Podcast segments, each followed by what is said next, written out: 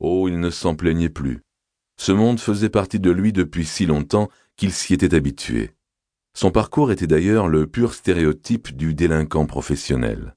Élevé au sein d'une famille de sept enfants au cœur du quartier La Reine Jeanne à Avignon, il avait vécu une enfance difficile, pas malheureuse, mais dure. Personne ne lui avait fait de cadeaux, que ce soit son père alcoolique, ses frères plus âgés, ou bien les autres gosses du quartier. Ainsi avait-il grandi en jouant des coudes, en se battant, en affrontant chaque défi et chaque épreuve avec rage et ténacité? Et son parcours ne fut pas différent de celui des autres.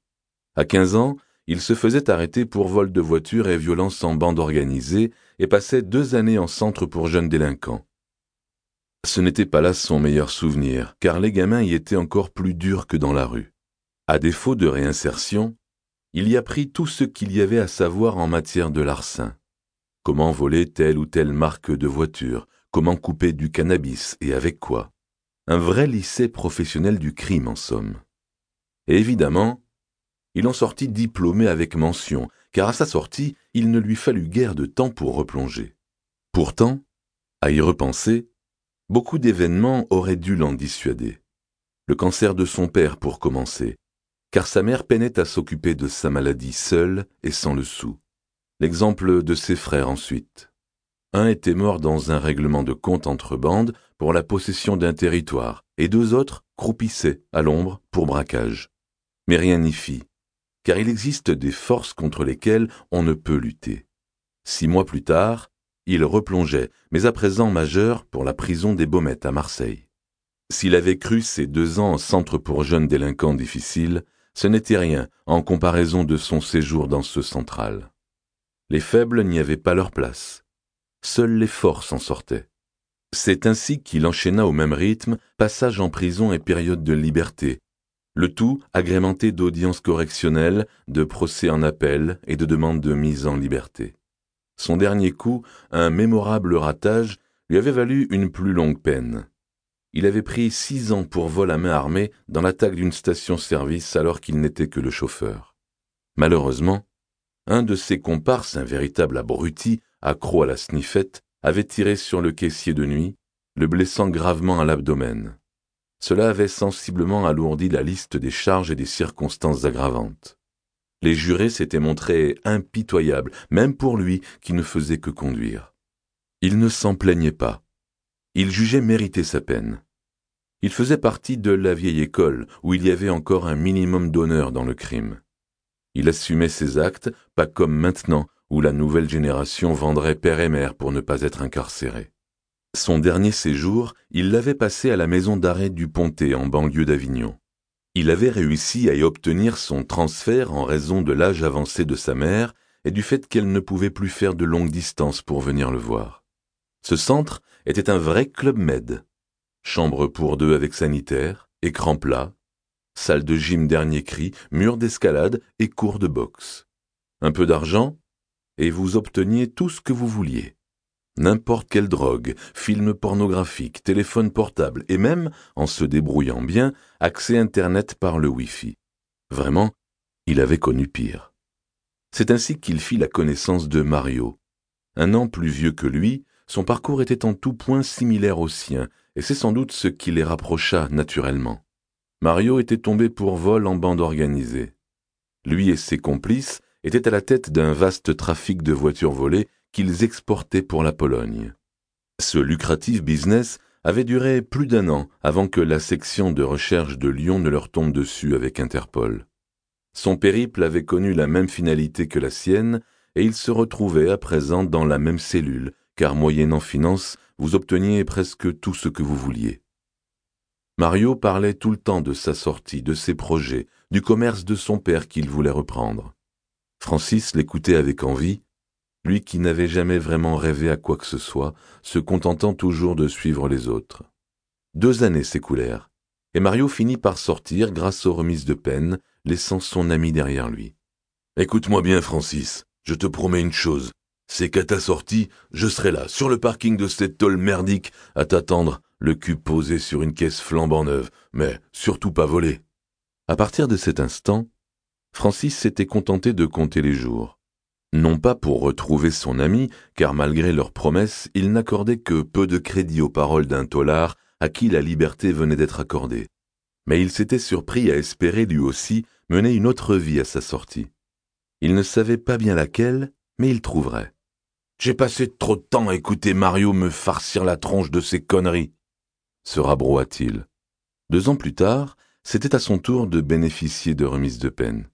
Il n'en revenait toujours pas. Le système carcéral français était une pure merveille. Après avoir passé sa vie à commettre délit sur délit, à arnaquer, voler, agresser, dealer, il bénéficiait quand même de clémence et ne purgeait que deux tiers de son temps. À sa sortie, Mario lui avait offert, comme promis, de travailler pour l'entreprise familiale. Import-export de produits du soleil, comme son ami aimait à claironner. C'était une jolie façon de voir les choses. En réalité, son père faisait les marchés depuis aussi loin qu'il se le rappelait. Les fruits et légumes. Il avait repris le commerce, acheté un camion tout neuf, des étals de qualité et redynamisé l'affaire. Les recettes étaient bonnes, sans être fastueuses. Mais avant tout, le job était honnête, et il ne risquait pas de tomber pour recel de poivrons ou d'aubergines. Tu veux que je les range où, les caisses de salade? Mets-les dans le fond avec euh, le reste d'un vendu. Je verrai ça plus tard. J'ai pas le temps là. Faut que je file à la banque de suite. Des problèmes? Non, pas vraiment.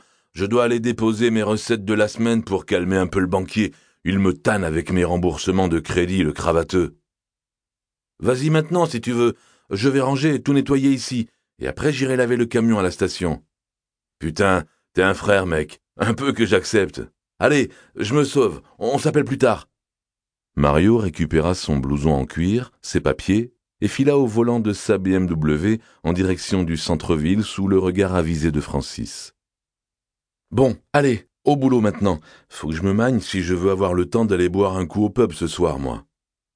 Tous les soirs, Francis dépensait sa paix de la journée dans les bars d'Avignon. Il commençait généralement sa tournée par un pub situé en bas de la rue de la République, et quelques heures et cinq ou six pintes de Guinness plus tard, il changeait d'endroit. Il se laissait porter par l'humeur du moment et alternait bar karaoké, café PMU et autres comptoirs de boîtes de nuit. Il aimait le monde de la nuit, et ce depuis toujours. La vie était tellement différente.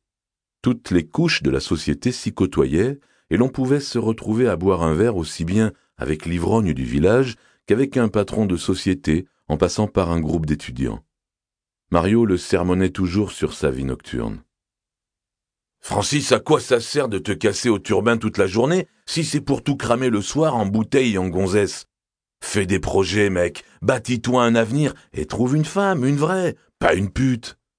Il savait qu'il avait raison. Mais Francis ne voyait pas si loin. Il en avait toujours été incapable. Avoir un boulot régulier, des horaires fixes, se lever tous les matins aux aurores était déjà un record pour lui. Et surtout ne pas avoir replongé depuis sa sortie. Alors, le seul plaisir qu'il s'accordait à présent, c'était sa petite virée du soir en célibataire. Il savait qu'il lui fallait conserver quelques-uns de ses démons pour ne pas devenir fou en ce monde dans lequel il n'avait jamais su s'intégrer. Comme convenu, il s'attela au rangement des cagettes de légumes et de fruits invendus. Toute la marchandise encore fraîche, qu'il n'avait pas écoulée le matin sur le marché, il la revendait aux supérettes de la région. Mario mettait un point d'honneur à ne jamais proposer sur son étal des produits de la veille et aimait encore moins gaspiller.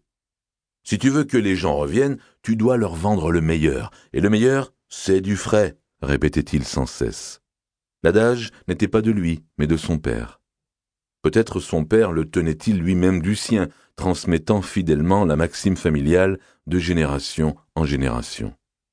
Francis, que le travail physique ne rebutait nullement, empila d'un bon rythme les cajots.